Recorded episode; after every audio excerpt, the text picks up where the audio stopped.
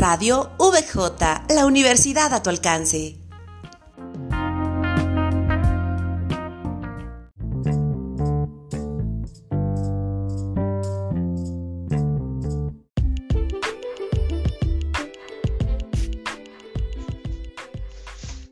Buenas tardes, los saluda como siempre Anne Luna y hoy tengo el gusto de tener un gran invitado, productor de cerveza, que nos platicará sobre este interesante mundo alrededor de ella.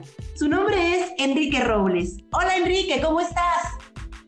Hola Ani, muy bien. ¿Y tú qué tal? Pues aquí ya sabes, disfrutando un poco la tarde.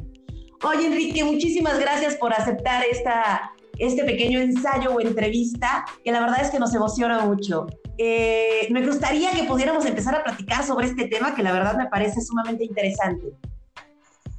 Claro, y al contrario, muchas gracias por la invitación.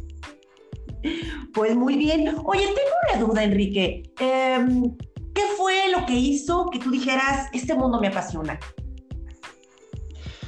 Bueno, pues como todos los mexicanos, la, el primer acercamiento a la cerveza fue eh, con las cervezas industriales que aquí se producen, pero eh, fue hasta que conocí a algunos amigos que habían viajado a Europa y sobre todo a Bélgica, que eh, me di cuenta de la diversidad de sabores que hay y otra forma de ver la cerveza, ¿no? Entonces desde ahí comenzó la pasión por esta bebida. Ok, o sea que la vuelta alrededor del mundo es lo que hace que tú puedas despertarte sobre ello. Sí, así es, sobre todo, eh, digo, la, la, idea de conocer otras, otras personas y otros lugares, eso siempre hace que te llame la atención, ¿no? La diversidad. Claro. Oye, ¿y cómo llegaste a volverte especialista? Pues eh, ha sido una tarea más bien autodidacta. Eh, mi formación profesional en realidad no tiene mucho que ver o no está relacionada con el, la producción de alimentos. Eh, entonces me dediqué a leer, a, este, tratar de cultivarme lo más posible en todas las áreas eh, disponibles y también he estado eh, asistiendo a cursos respecto a eh, reconocimiento de sabores en la cerveza. ¿Y, cuánto tiempo? Bueno, es que esto me habla de que realmente has sido una persona que has estado preparándote sobre el tema. Y, y, y, entonces me entra un poco la duda o la curiosidad, más que nada, de saber cuánto tiempo se requiere para ser un catador de cerveza. Bueno, como tal, eh, no sé si es como un tiempo determinado, pero sí el, es, es, darte a la tarea de consciente de no solo beberla por beberla, sino de tratar de comprender cuáles son los sabores, ¿no? Eh, de dónde provienen, eh, qué es lo que los produce y sobre todo también cuáles son los errores en la cerveza, ¿no? ¡Wow! O sea que tenemos diferentes sabores, pero bueno, bueno, bueno, no me adelantes, que, que, eso me llama mucho la atención. Este, eh, ¿Cómo tú llegaste a una creación de una cerveza artesanal? Pues es durante mi etapa de maestría en, en la Ciudad de México que decidí eh, buscar justamente cómo podía entrenar mi paladar o cómo comprender un poco más eh, la cerveza y el mundo de la cerveza. Entonces ahí eh, en la Ciudad de México me enteré de un, justamente de, un, una cata donde tenía yo la idea de que, no sé, te iban a mostrar una cerveza en específico y te iban a decir por qué sabe así o cuáles son los sabores, etcétera. Y más bien resultó en que era una eh, cata de errores, es decir, lo que nos iban a enseñar era comprender por qué sabía mal una cerveza y cuáles eran las, eh, las causas de eso. Entonces dije, bueno, si tú mismo puedes hacer tu cerveza, eh, pues me gustaría saber cómo, ¿no? Y fue así que me adentré poco a poco en, en este mundo de la cerveza artesanal.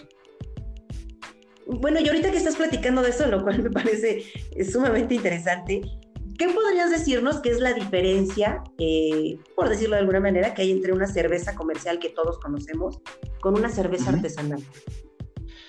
Eh, bueno, lo, la principal es, es, la cantidad de los, eh, la calidad de los insumos, perdón. Eh, por ejemplo, las cervezas industriales agregan ciertos insumos para abaratar costos. Estamos hablando de maíz o arroz, que son granos mucho más económicos, cuando los ingredientes básicos, uno, el, grano básico en la cerveza es, es, la cebada, la malta de cebada, ¿no? Entonces, eh, son cuatro ingredientes básicos los que encontramos en la cerveza, que es agua, malta de cebada, lúpulo y levadura, ¿no? Entonces, eh, en la cerveza artesanal utilizamos ingredientes, insumos que son de muy buena calidad y que tratan de enaltecer todo el tiempo el sabor de la cerveza. En cambio, las cervezas industriales constantemente están buscando ingredientes para abaratar sus costos a expensas del sabor de la cerveza. Oh, o sea que, como quien dice, no es precisamente que tengamos una gran calidad de las cervezas comerciales que nosotros realmente pues alabamos mucho, ¿no? Especialmente creo que en estos tiempos. Sí, la, calidad en sus ingredientes, sobre todo, ¿no? Entonces, te digo, la, idea de las industriales es siempre buscar el costo más barato para su producción. En cambio, en las artesanales lo que buscamos es el, ingrediente que puede ser a mayor costo, lo cual es lo usual, eh, de mejor calidad, ¿no? Oh, y, y entonces, ¿Tú piensas que existe un futuro prometedor para la cerveza artesanal, especialmente cuando hablamos de una cuestión de costo?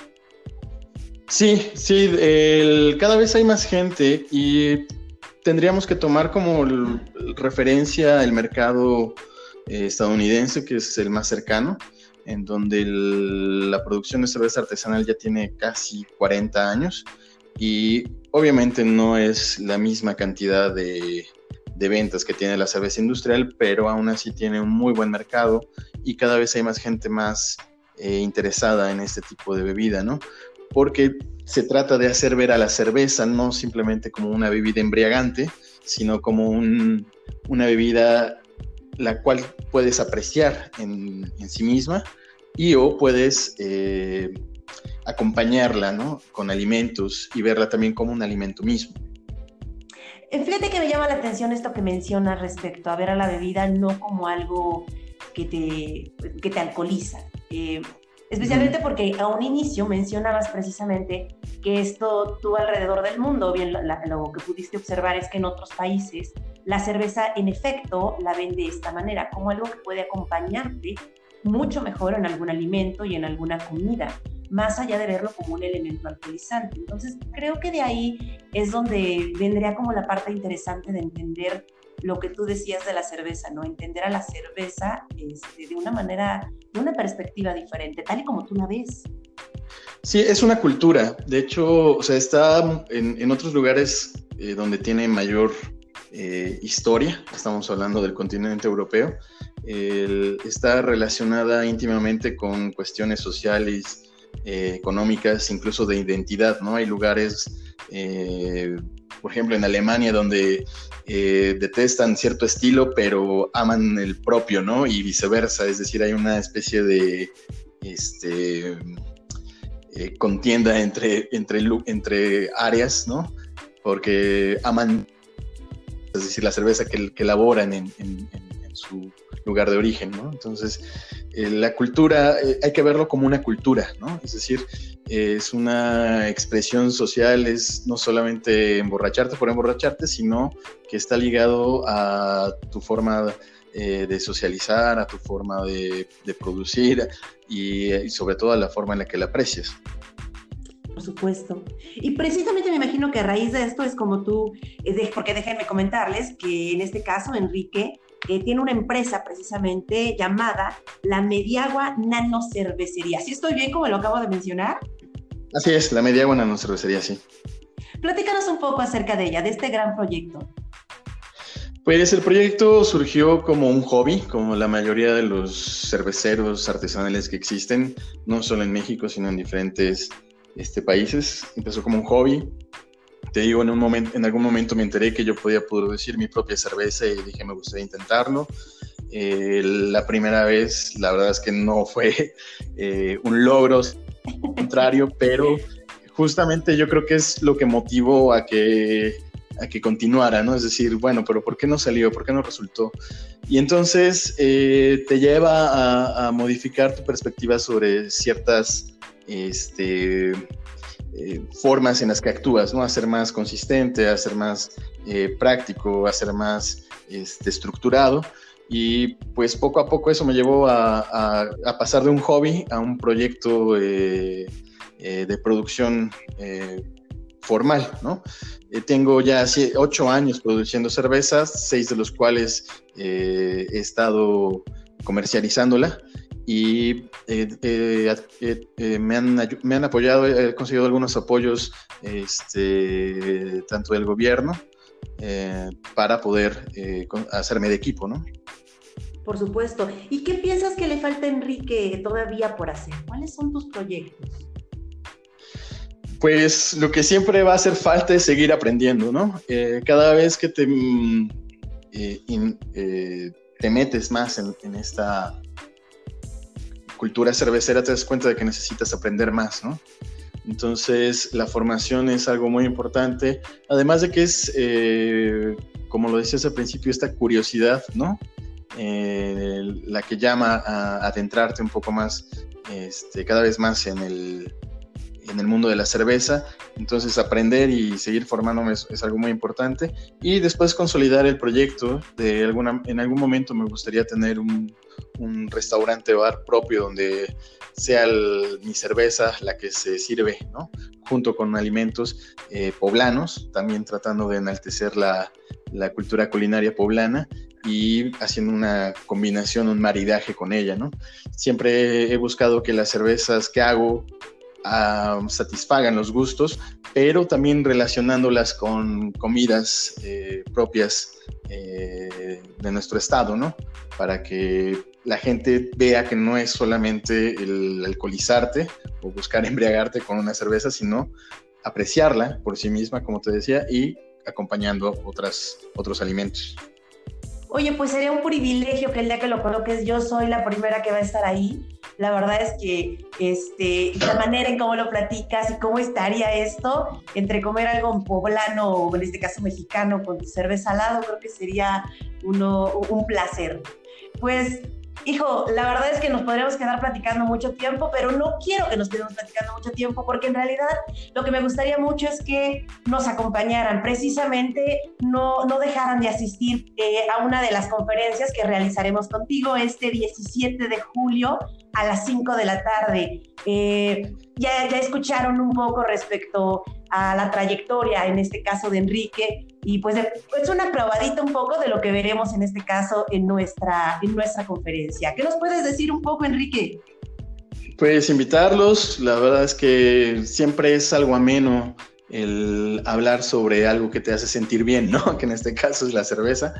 Eh, y conocer un poco más y, entenderla y verla desde otra perspectiva, eh, yo creo que es algo interesante y que eh, nos puede abrir un panorama diferente a lo que es la cerveza en, nuestra cultura mexicana, ¿no? pues, ya lo escucharon. ¿Sí? ¿Algo más? Perdón si te interrumpe un poco. No, no, no, que, nada, que, va, que va a estar divertido, que va a estar bueno, lo vamos a disfrutar, vamos a pasar una buena tarde. Yo estoy segura que sí. Por favor, escúchenos, nos va a dar mucho gusto estar con todos ustedes. Pues bien, me despido y vamos a estar en contacto. Mi nombre fue Ani Luna y espero sigamos conectados. Adiós.